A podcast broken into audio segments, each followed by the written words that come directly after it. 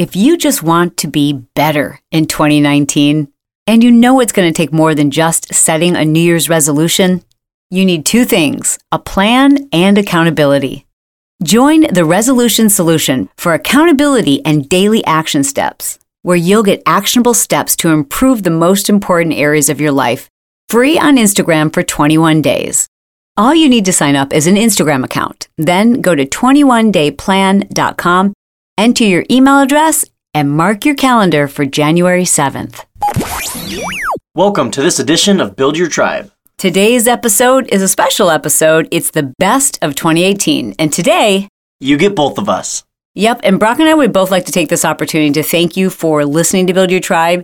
Thank you for showing up on our social medias and just letting us know what episodes you love, sharing with us what you'd like to hear more of. And of course, sharing the podcast and writing awesome reviews on iTunes. Those reviews are kind of like our tip jar. We really do appreciate them. Honestly, we can't thank you enough. We love doing this together. It's been really fun, but it's most fun and most rewarding because we get to hear from you. All right, Mom, let's start the show. Let's do it.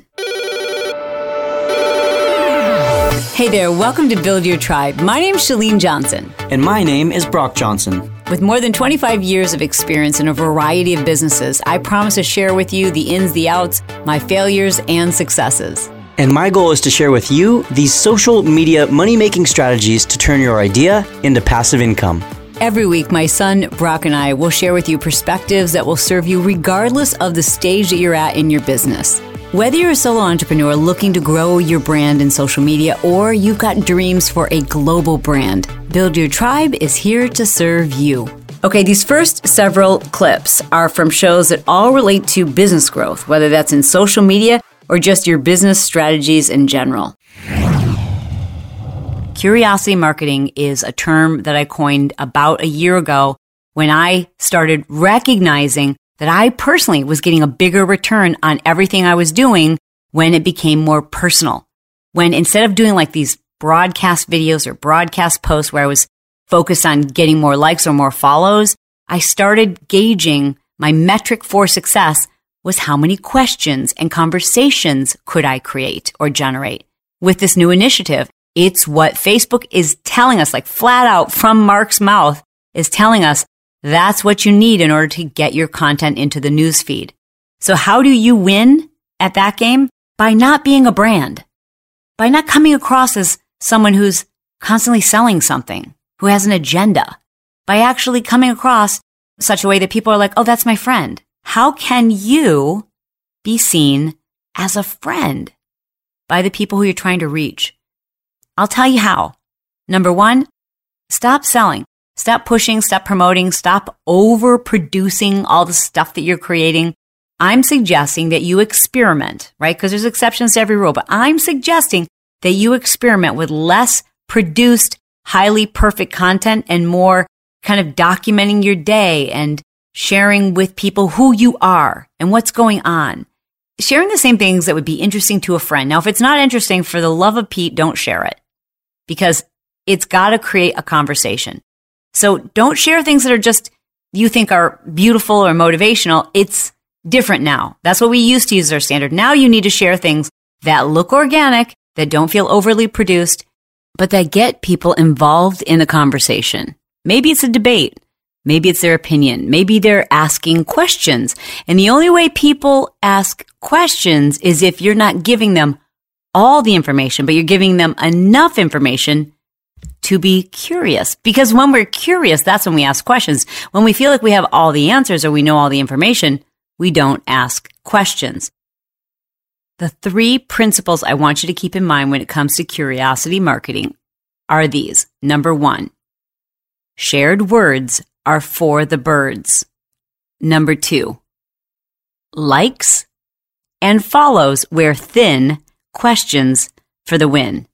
And number three, don't tell me you plan to sell me.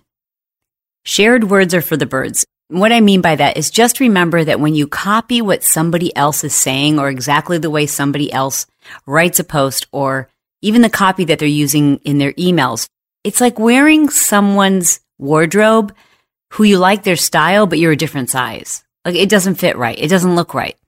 When we use other people's words, our passion, our truth, our authenticity does not come through. So the next thing, when you're practicing curiosity marketing, is to remember that you don't want to tell people that you want to sell people. I mean, you're not in sales, I hope. I hope that you're you are in the business of serving other people. And when you're serving people, it's because you think it's in their best interest, which means you're not like pushing something down someone's throat that they're really not interested in. Here's the golden rule. Drip out enough information that people ask questions. You know, share your enthusiasm, share your passion, share your results, share the features and benefits without sharing that final piece of information. Share just enough that people, they need to ask questions and as a matter of fact, you need people to ask questions so you can enter into a conversation if you're truly about serving people. Everyone's always looking for cheats and ways to get ahead. Today is an actual tangible way that you can greatly increase your engagement and your reach on Instagram. I am going to be teaching you about Instagram pods. Now, what exactly is an Instagram pod?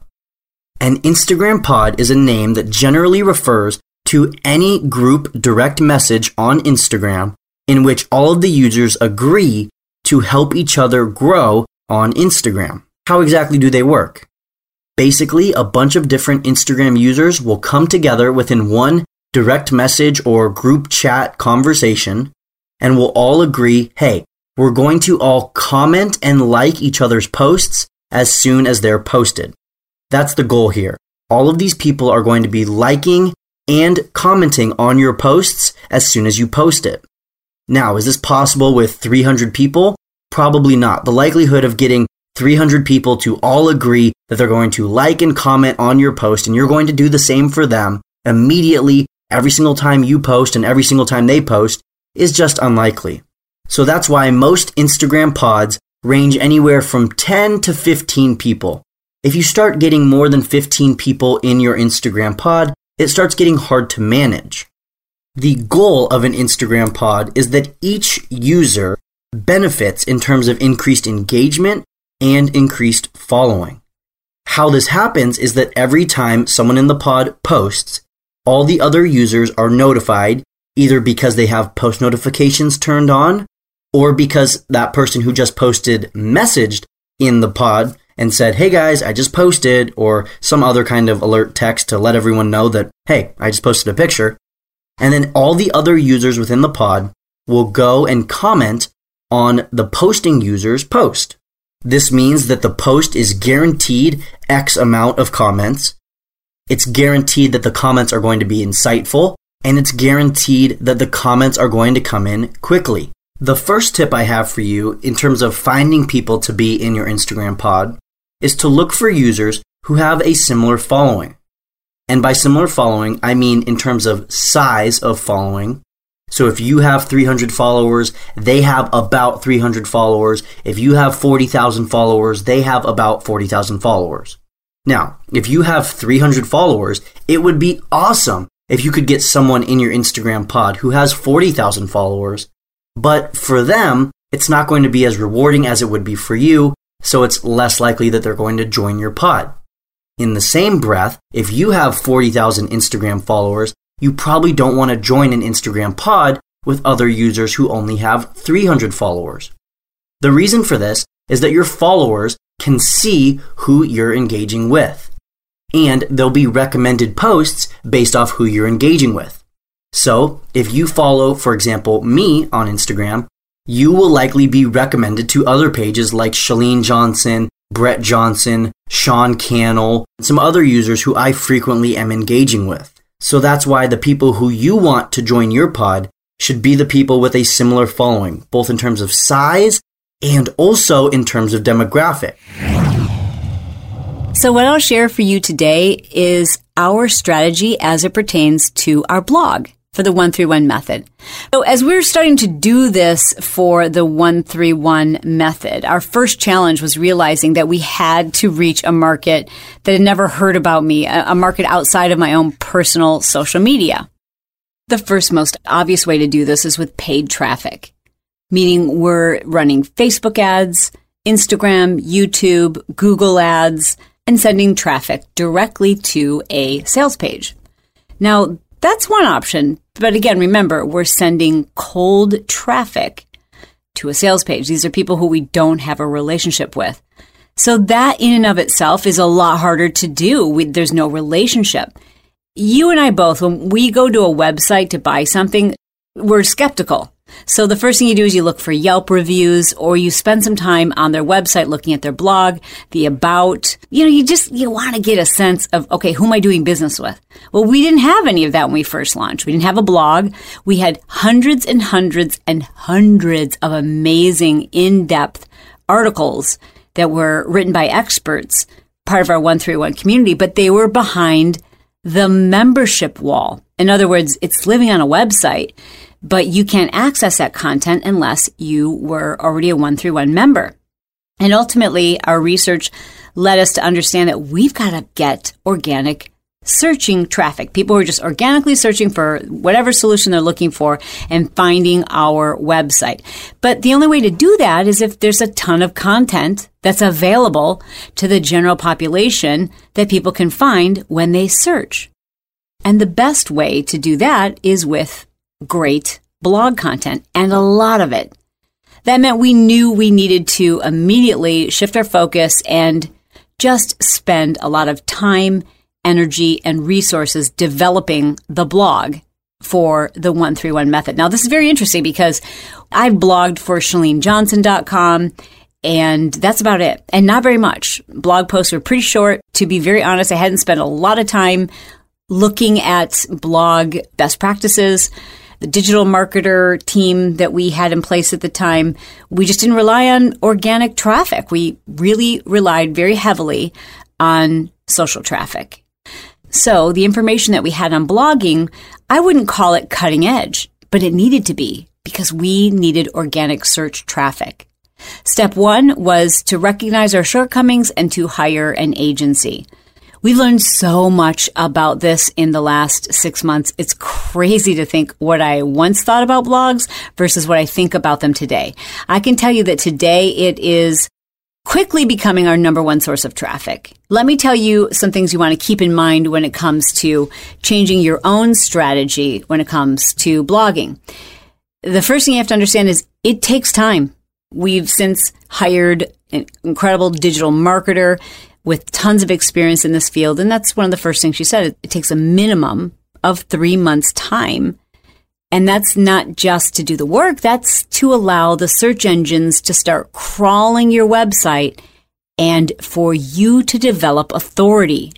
The next thing you have to understand is it requires patience because you're going to be creating all this incredible content and no one's going to be interacting with it. You're not going to be getting comments or traffic. That requires belief in the experts who are telling you this is what you can expect. It requires patience.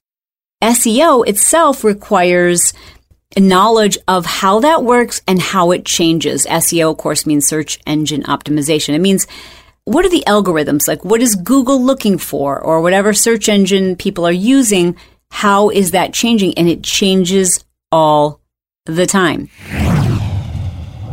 best practices for what you should be doing immediately after posting on Instagram. The first tip that I have for you is to have your hashtags ready. So the last step that I take before actually posting my content is I go into my notes app or wherever I have my hashtags saved and I copy them. That way I can go right back into Instagram, hit post, and as soon as that post is completed uploading, I can immediately add the hashtags to the post. And on Instagram specifically, I have found that the best place for hashtags is in the first comment. The reason for this is that if you put them in the caption, they can be visually distracting. But if you put them in the first comment, they're hidden. They're not really seen generally by the public. And it doesn't make a difference in terms of engagement whether they're in the first comment or the caption. Either way, you're going to get the same amount of likes and your post is going to be shown within that hashtag category. But I can't stress enough the timeliness factor here. Whenever I post a photo on Instagram, the hashtags are added to the first comment within two seconds to ensure high engagement on my posts. The second thing that you should be doing immediately when you're posting on Instagram or Facebook is sharing to your story. All you have to do to share your post to your story is press the little paper airplane that's right next to the like button. Then you'll see a list of people who you can share this post with, or you can press the top button which says add post to your story. Once you post that, you'll be taken to a little preview screen so you can see exactly what the post will look like. You can move it around, you can tap on it once to change exactly how it looks, and you can add text. The reason we want to be sharing our post to our story is because not everyone is always looking at their feed. Some people are primarily watching stories and some people are primarily consuming content in other ways. So we want to have our post available and visible on all the different features on Instagram. So let's say someone's tapping through their stories and they come upon your story. On your story, they see that you've shared your post to your story. Now they can click directly from your story and view your post. That way, the engagement will increase, the amount of likes and comments and views that you're getting on that post are all going to increase. Don't just share your post to your story. The big difference that's separating why some people are able to have their followers move from their stories to their feed is in the incentive. How are you describing your post? Why should someone go check out your post? Anytime I share my post from my feed to my story, I'm making sure to include why someone should go check it out. For example, I recently did a giveaway on my Instagram. I shared the post from my feed to my story, and I incentivized it on my story asking the question, have you entered the giveaway yet? Question mark. Tap on this post below to find out how you can enter right now. So not only did I incentivize it by saying, here's why you should go check out my post, but I even added the extra layer of explaining how someone can check out the post. I'm making it as easy as possible for my followers to see my post. And you should do the same thing when you're sharing your posts to your stories. Bob Heilig is here with us today. Bob, thank you so much for joining me. Hey, Chalene, excited to be here. I don't think people understand exactly how they can monetize or even improve their business and the growth of their platform by using Facebook groups. What is the number one, if you can give us like one reason why people need to consider using Facebook groups as part of their business building strategy? Why is that?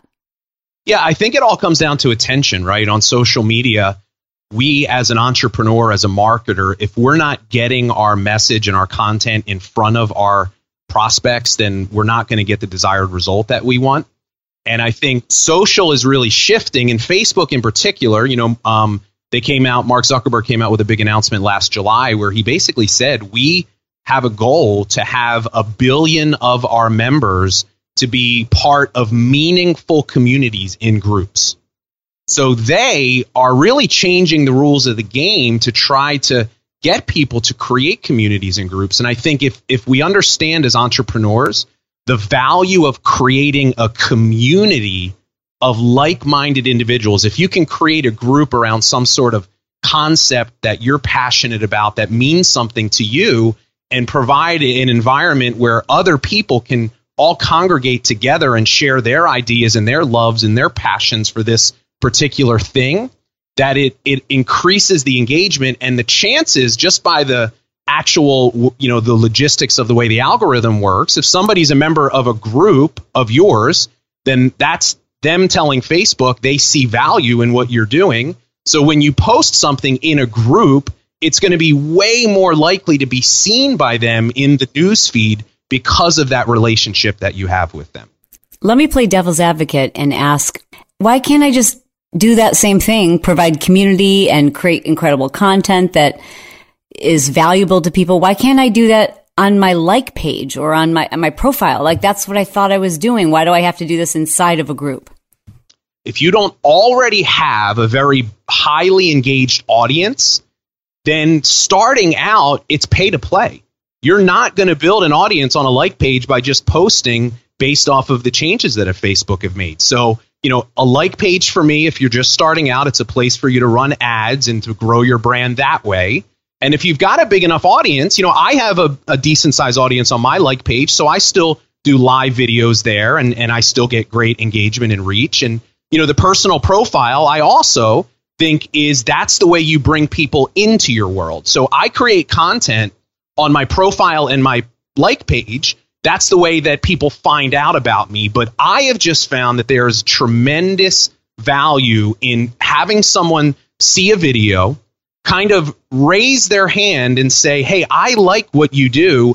And then say, Look, I've got this private community that if you like what I'm doing here, you can be a part of this. And here's the difference if I'm a part of a group, I have the ability as a community member to also add valuable, relevant content to the group. Someone's not going to come to my profile and post on my profile for the benefit of all my followers. Mm. But in a group, the goal is not to just create another place where you have to do a bunch of training over and over. It's creating a community where you're the facilitator of the group. You start and facilitate conversations, but the value to the people that are in there is so much greater than just what you're doing on a daily basis. I think to me, that's really the value of having a Facebook group uh, in the world today. My goal is to share with you some of the things that I like to keep in mind whenever I'm quote unquote selling on social media so that you can feel more comfortable when you're promoting your brand or product or service online and feel less like a telemarketer just pushing an agenda. The first thing I want to tell you is that it takes practice. It definitely takes practice. If you're too hard on yourself to ever try to sell, then you'll never become a better salesman. So first of all, you have to just start trying to sell to your audience. And then from there, you'll be able to practice and hopefully your selling, quote unquote, will become much better over time. Just the idea of selling or calling it selling, I think is wrong. I think a better word might be promoting or even just sharing useful information and then encouraging a next step. When we think of it as selling, it feels icky. It feels like we're a door to door salesman. So before you get more comfortable selling on social media, I think you have to change your mindset about selling altogether. The next piece of advice in terms of mindset that I would like to share with you is that people rely on the experts. People trust experts and people need experts. We rely on experts, whether it's a service or a product or just the expertise of an expert People need that. So people need your expertise. So you shouldn't feel ashamed in offering it. I'm a firm believer that every single one of us is an expert in at least one field. And there are thousands, if not hundreds of thousands or millions of people around the world who want to learn whatever you're an expert in. But those people will never be able to learn or grow. They'll never be able to change their lives if you don't share your expertise. So when you quote unquote sell, or as we already better defined it, share your expertise and whatever it is you're offering, you allow all of those people around the world to find you much easier and it's a give and take. You're not just selling with the hopes of gaining something monetarily in return. You're quote unquote selling and also giving something. You're getting a financial benefit for yourself and you're giving your expertise away. You're giving your product or your service away. You're helping people out. People need your help. And so you are doing them a disservice by not selling to them. And the third kind of mindset shift that I like to think about is that I am just sharing information with my viewer or listener or subscriber. And then I am encouraging them to take the next step. I am encouraging them to learn more to click a button below or to check out whatever product or service I'm offering. When you're encouraging your followers to get involved in your business, it feels a lot less icky because you're not forcing them. It doesn't feel like you're demanding anything out of them. You're taking more of a passive mindset and a less in your face mindset when it comes to selling. And I think that makes it a lot easier. We are talking YouTube with Sean Cannell. First thing that I just think is so profound for a lot of people when they think about YouTube is how do you get the courage to put yourself out there? Yeah, and I love that. The first C is courage because you do ultimately have to start. And here's why. You know, YouTube offers a massive opportunity right now. Naturally, you want to be paying attention to Instagram. You're putting so much value out on that. but we're now over 2 billion monthly active users on YouTube that are logged in with a Gmail account. Mm.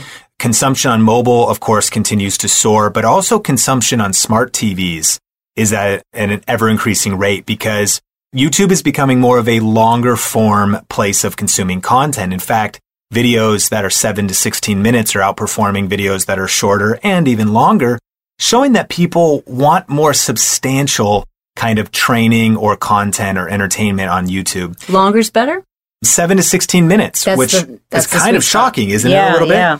Just saying that um, we always say your videos should be as short as they need to be, but Mm-hmm. um, as long as they need to be, but as short as possible. So you don't want to waste people's time. But if you have something deeper to unpack, maybe Mm-hmm. something that's multiple steps, YouTube's a perfect place for that.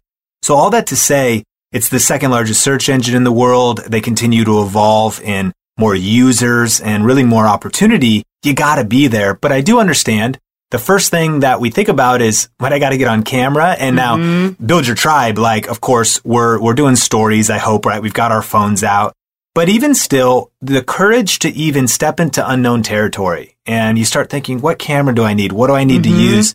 At the end of the day, done is better than perfect. Your first videos are going to be your worst videos. You got to hit publish and you can learn and grow as you go. So should I be comparing myself to my favorite YouTubers who have this perfect aesthetic set? And I can see how a lot of people feel like I can't compete as it is. And I certainly don't look like that. And I certainly don't have that set. It's great to say like have courage, but how do I do that? I think what I would want to empower people with is you want to be intentional, like clean up your background. Mm-hmm. You know, you talk about like maybe put up that quick three minute get ready. Like, come on, mm-hmm. like pull yourself together, girl. Like, you know, like you want to be intentional, but I, I do think that over polish is a problem. Oh, okay. that can really hurt you. And people want real on YouTube just like they want real on stories or anywhere else.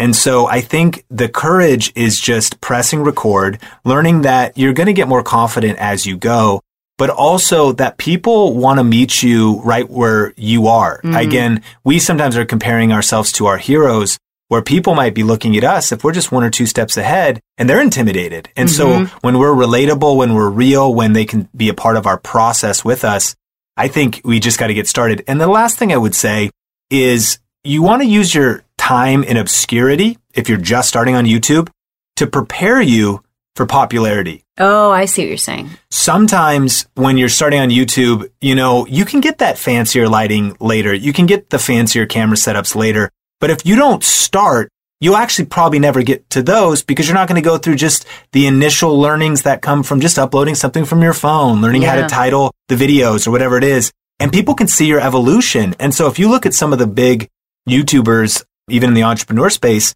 they have fancy shows today, but their first videos, go to them. Look at the oldest video on Yeah. their channel. Look at the oldest, oldest video on your channel. I know. Like, uh, you can see some really funny stuff there that's just recording on a webcam. Yeah. And I think that just helps people know your process. They know who you are. So at the end of the day, you gotta just start.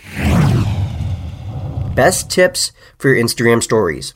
First is that you should be posting throughout the day, but no more than 15 times per day. Of course, this is a general guideline. Some people can be posting more, but as a general guideline, I say don't post more than 15 times per day. The reason for this is that 15 15 second videos would equal almost four minutes of content on your Instagram stories. That's a lot of content. There isn't a best time per se to post on your Instagram stories. Rather than a single time to post, you should be consistently posting throughout the day. Once an hour, once every two hours is a great goal to shoot for. The reason for this is that every time you add to your Instagram story, your profile icon will move to the forefront of people's feeds. My next best strategy for your Instagram stories is to use a hashtag with every post. On your Instagram stories videos, you are allowed 10 hashtags per post. Every clip on your Instagram stories can have up to 10 hashtags applied to it. Now, here's the thing adding 10 hashtags to every single post might look a little visually distracting. It might be a little bit ugly if every time you post a picture of a sunset to your Instagram stories, there's also 10 hashtags attached to it blocking part of the screen. So, the pro tip that I have for you is once you write the hashtag, drag it off the screen. That way, it'll still be applied to the video, but it won't be visible on the actual clip.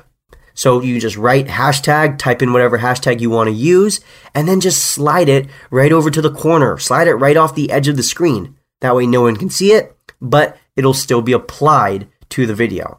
One thing that I have to make sure to note is that Instagram stories hashtags don't work the same way Instagram feed hashtags work. When you add a hashtag to a picture on your Instagram feed, no matter what, your picture is added to that hashtag category. If I put hashtag love on my photo on Instagram, anyone who searches hashtag love will be able to find my photo in that category. If you add hashtag love to your Instagram story, you might not get added to the Instagram story for that hashtag. Basically, here's how it works. If you were to search a hashtag on Instagram, you'll see a collection of every single photo that's ever been added to that hashtag. Also, at the top, you'll see a little stories bubble. That stories bubble is for anyone who's added a hashtag to their Instagram story within the last 24 hours. But they couldn't add every single video to the story because the story would just be too long. If everyone who put hashtag love on their Instagram story in a day was added to the hashtag love story, it would be hours and hours long. It'd be pointless. So what Instagram does is they have an algorithm that determines what kind of posts are best to be added to the hashtag love story. So for this reason, you're not going to make it on every single hashtag story that you add to your Instagram stories. But that's why you need to be using all 10 hashtags because it increases your likelihood, it increases the chance that you're going to get featured on one of these hashtag stories. And the reason you want to be featured on these hashtag stories is because that's how you can be discovered. That's how new people, new customers, new potential followers can find you. That's how you get in front of new eyeballs your story and your account can be discovered from the hashtags on your Instagram stories. And these next couple clips are going to really help you find the motivation you need to take your business to the next level. I think we all have a special place in our heart for our first personal development expert. And when I say personal development, I guess I'm also kind of lumping business development into that. For me, that person, that individual is Brian Tracy. You know, I read a wonderful study many years ago, and I taught it for many years. Sometimes I just drop in into a seminar. And Babson College, they did a study of people who went through the finest degree in entrepreneurship, an entrepreneurial MBA. Mm-hmm. And 90% of them never did a thing with it. They went and got jobs working for companies. Yes. And after I told this little story, I had somebody come up to me and said, oh, I was one of them. Mm. I, the final thesis for your MBA is how to start a business. You could do a complete business plan to start a business. And 90% never did. He said, I was one of those who never did. Wow. And what it said was they went out and got a job with another company. And they were hired, given good jobs. And so they analyzed why did some people succeed and why people fail? The only answer was launching. Is mm. the successful people launched. Mm-hmm. And none of them were successful in the area where they started off in. Right. oh, just hold on to that for a second. Yeah. Is, is, and, I, and I say that when you take action, I'm always talking about the importance of taking action. The first thing that happens, you get feedback, which enables you to correct your course. Yeah. The second thing that happens, you get more ideas for more actions that you yes, can take. Yes, yes. And number three, your self confidence goes up. Yeah. And you feel happy and you feel more powerful. And you get all of that from taking the first step. Yeah. And you get nothing if you don't. Mm. Nothing for sitting and watching television. So if you have an idea, take the first step. And one of the things I say, which gets an incredible reaction, is you can always see the first step. Yes, the whole audience, the whole audience goes. Oh. Right. You can always see the first step, and when you take the first step, the second step will appear.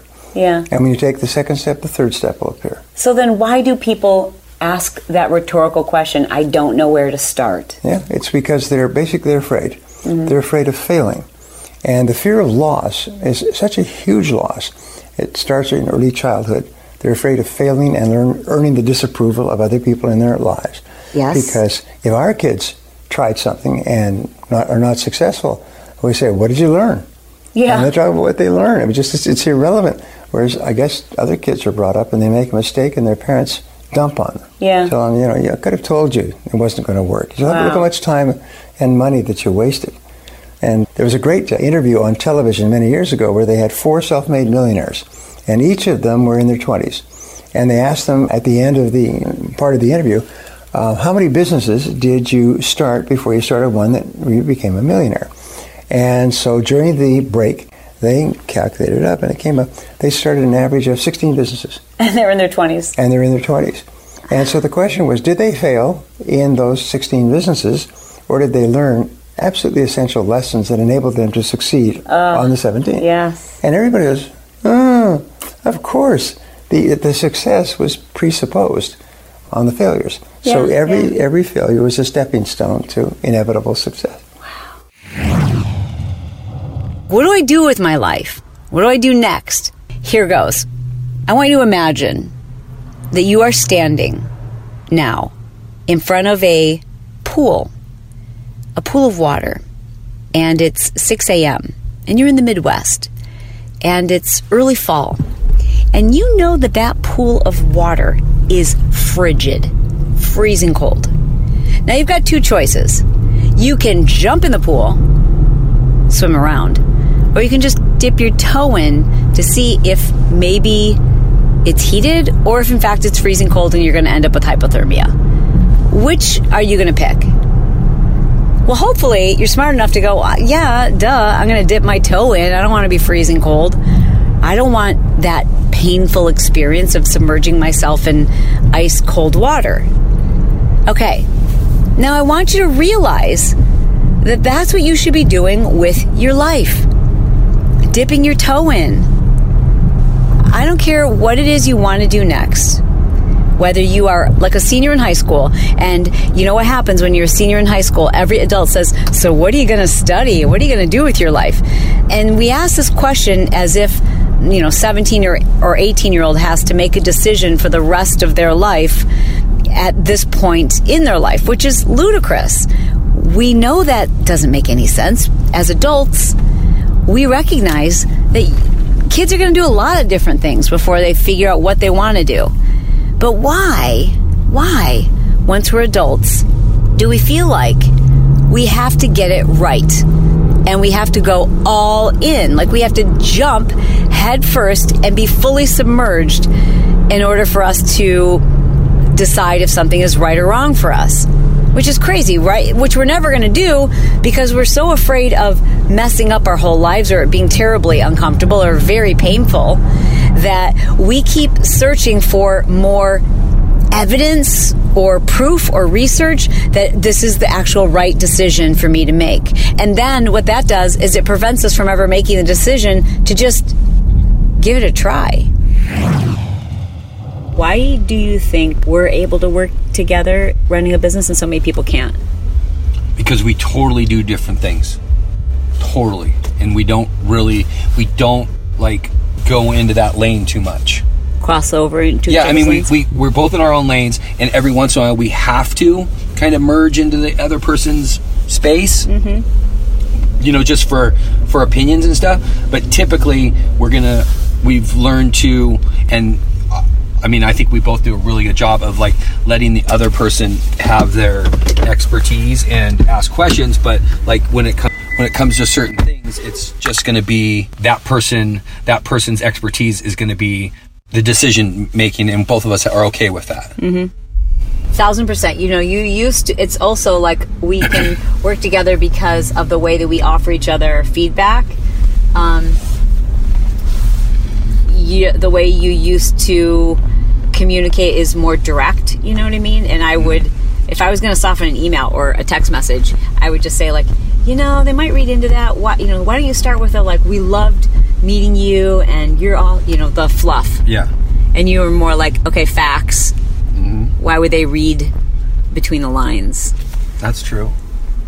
and now you do that. Like sometimes you'll send me a text message that you sent to someone or an email and i'm like wow that's really good. I would have even i wouldn't have thought to say all those things Well, I think a lot of our business has been like that. Is kind of just since you were the entrepreneurial spirit out of both of us, obviously, and I've learned how to do it. Um, like reading your emails, reading your text messages to people gave me the voice to do it, so it doesn't sound like it's because like a couple times, you know, in the past, like I've said, I, I, I got to write this email, I just don't know how, or, Uh-huh. or this text message and you're like well let me do it and i would read it and i'd go okay that doesn't sound like me Yeah. but i understand the softness that you're what that you want or, or that should be in it or Got it. or so then then i then i just learned to do it Yeah. Okay, so let's not name names, but we have friends who also work together and they're also in opposite lanes, meaning like he has a strength, she has a strength, and it still doesn't work. Why is that? So I think the communication, if you're going to have two people work together, mm-hmm. right? It's an obviously everything's important in business, and like you know, little things can you know make or break you, or cost money, or cost you a relationship, or a vendor, or anything like that. So depending on what roles the two people have, the spouses have, mm-hmm. that if there's not communication going on, like as the CFO, if I'm not telling you what we're doing with the money, mm-hmm. and you're just assuming I'm handling it, and then mm-hmm. all of a sudden, you know, five or six months go by and I haven't been telling you anything, and then all, all of a sudden, you, you know, I tell you something that went wrong that you probably wouldn't have agreed with, or I just think there's, I think people don't communicate and they just assume that the other person's going to be okay with it. Well, that's what we used to do. There's a number of reasons why you may feel stuck. I mean, we all feel stuck from time to time. There's the stuck that we feel because we're paralyzed by fear. Like there's something we want to do, there's something we want to change, there's an action we'd like to take, but for some reason we just don't do it or we can't see it. We feel stuck, almost as if we don't know what to do. And then there's that stuck feeling that happens when we don't even feel like doing anything. We don't know what to do. We just know something doesn't feel right, like we're unhappy. And it feels like we can't get out of this mode, like you've lost your mojo. Either which feeling of stuck you may be experiencing at any given time, the way to get out of it is the same. What is it that's holding you back? Fear? Conditioning? A belief? I find when talking and working with people that it's a belief. They believe that if they try, they're going to fail. They believe that if they don't do it perfectly, people will judge them. They develop this worst case scenario and they can picture it and they can see it. And it's so horrific that it's big enough for that fear to hold them back. Now, more often than not, this is a belief or conditioning, a way of thinking that has been implanted in your head by someone else or maybe even an earlier experience. Once you recognize that you have these limiting beliefs, what do you do about it, right? Like, how do you change those beliefs? So, one of the best ways to change your beliefs is with evidence. Maybe something happened where you did fail and your parents or your caregivers or even yourself, you just went over it in your head over and over and over again. So that that one experience turned into this like mountain of evidence in your head. Well, the only way to create more evidence is to try and to be okay with the fact that you might fail, but to know that a certain percentage of the time you're going to succeed. And then that goes in your positive experience folder. Like, like if you think about an evidence folder, you need the evidence, the positive evidence that when you try things, you don't die. The world doesn't come crashing down. Maybe it doesn't go well and you try again. Like the world doesn't have to come to a screeching halt. No one's going to judge you. No one's going to throw stones at you. No one's going to point fingers or talk about you. That just, it doesn't happen. It never happens. But we allow our childlike fears of these things happening to stop us from creating positive experiences. And that's frankly what you need to do. So you need to start a lot smaller. And that's the other thing I want to tell you is that the other reason why people get stuck is because they look at where they want to go and it's very far off in the distance. Whatever it is we're talking about for you, I don't know what that is. Maybe you're stuck right now in a marriage or a relationship or your home or your job or like everything feels stuck. Well, pick one tiny little thing. Actually, pick one little area that you want to change. Let's say that is your job. Like you, you just can't handle being in the job that you have right now and you want to start your own business. And when you think of it, it's so big, it's so gargantuan that you don't even know where to start. And so you never start, you never move, you're stuck. Instead, what I want you to do is just decide to do something. Take action that takes less than 10 minutes, but it kind of relates to where it is you want to go. So you've got this job that you hate and you want to start a business. I've got an idea. How about listening to a few episodes of Build Your Tribe or listen to other podcasts that have topics very specific to what it is you're thinking about doing? And I know what you're going to say to me now. That's the problem, Chalene. I'm so stuck. I don't even know what I could or should be doing. I don't even know what it is. Great. Fine. No problem. You can't stump me, sister, brother. You are still going to move. So now what I want you to do is just tomorrow, put it on your calendar that you're going to spend 10 minutes coming up with a list, an exhaustive brainstorm of every possible thing that you could start doing as possible passive income. Now, once you've got that list, just pick something that looks interesting and listen to a podcast on it. Now you're moving. You see, movement creates momentum. People feel stuck when the first step seems like a giant leap.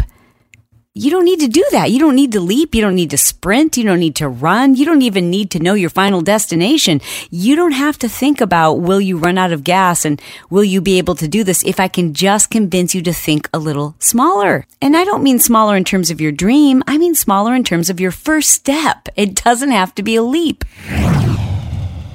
As many of you are in a position right now where you're considering another option, another avenue, and to some extent, it feels like you're reinventing yourself, but it's really not reinventing yourself. It's kind of like sharing this other side of yourself or this other passion and becoming known for something other than maybe what at the moment you're known for. How many of you, that's a true representation of where you're at right now? The way to do this is to do it honestly.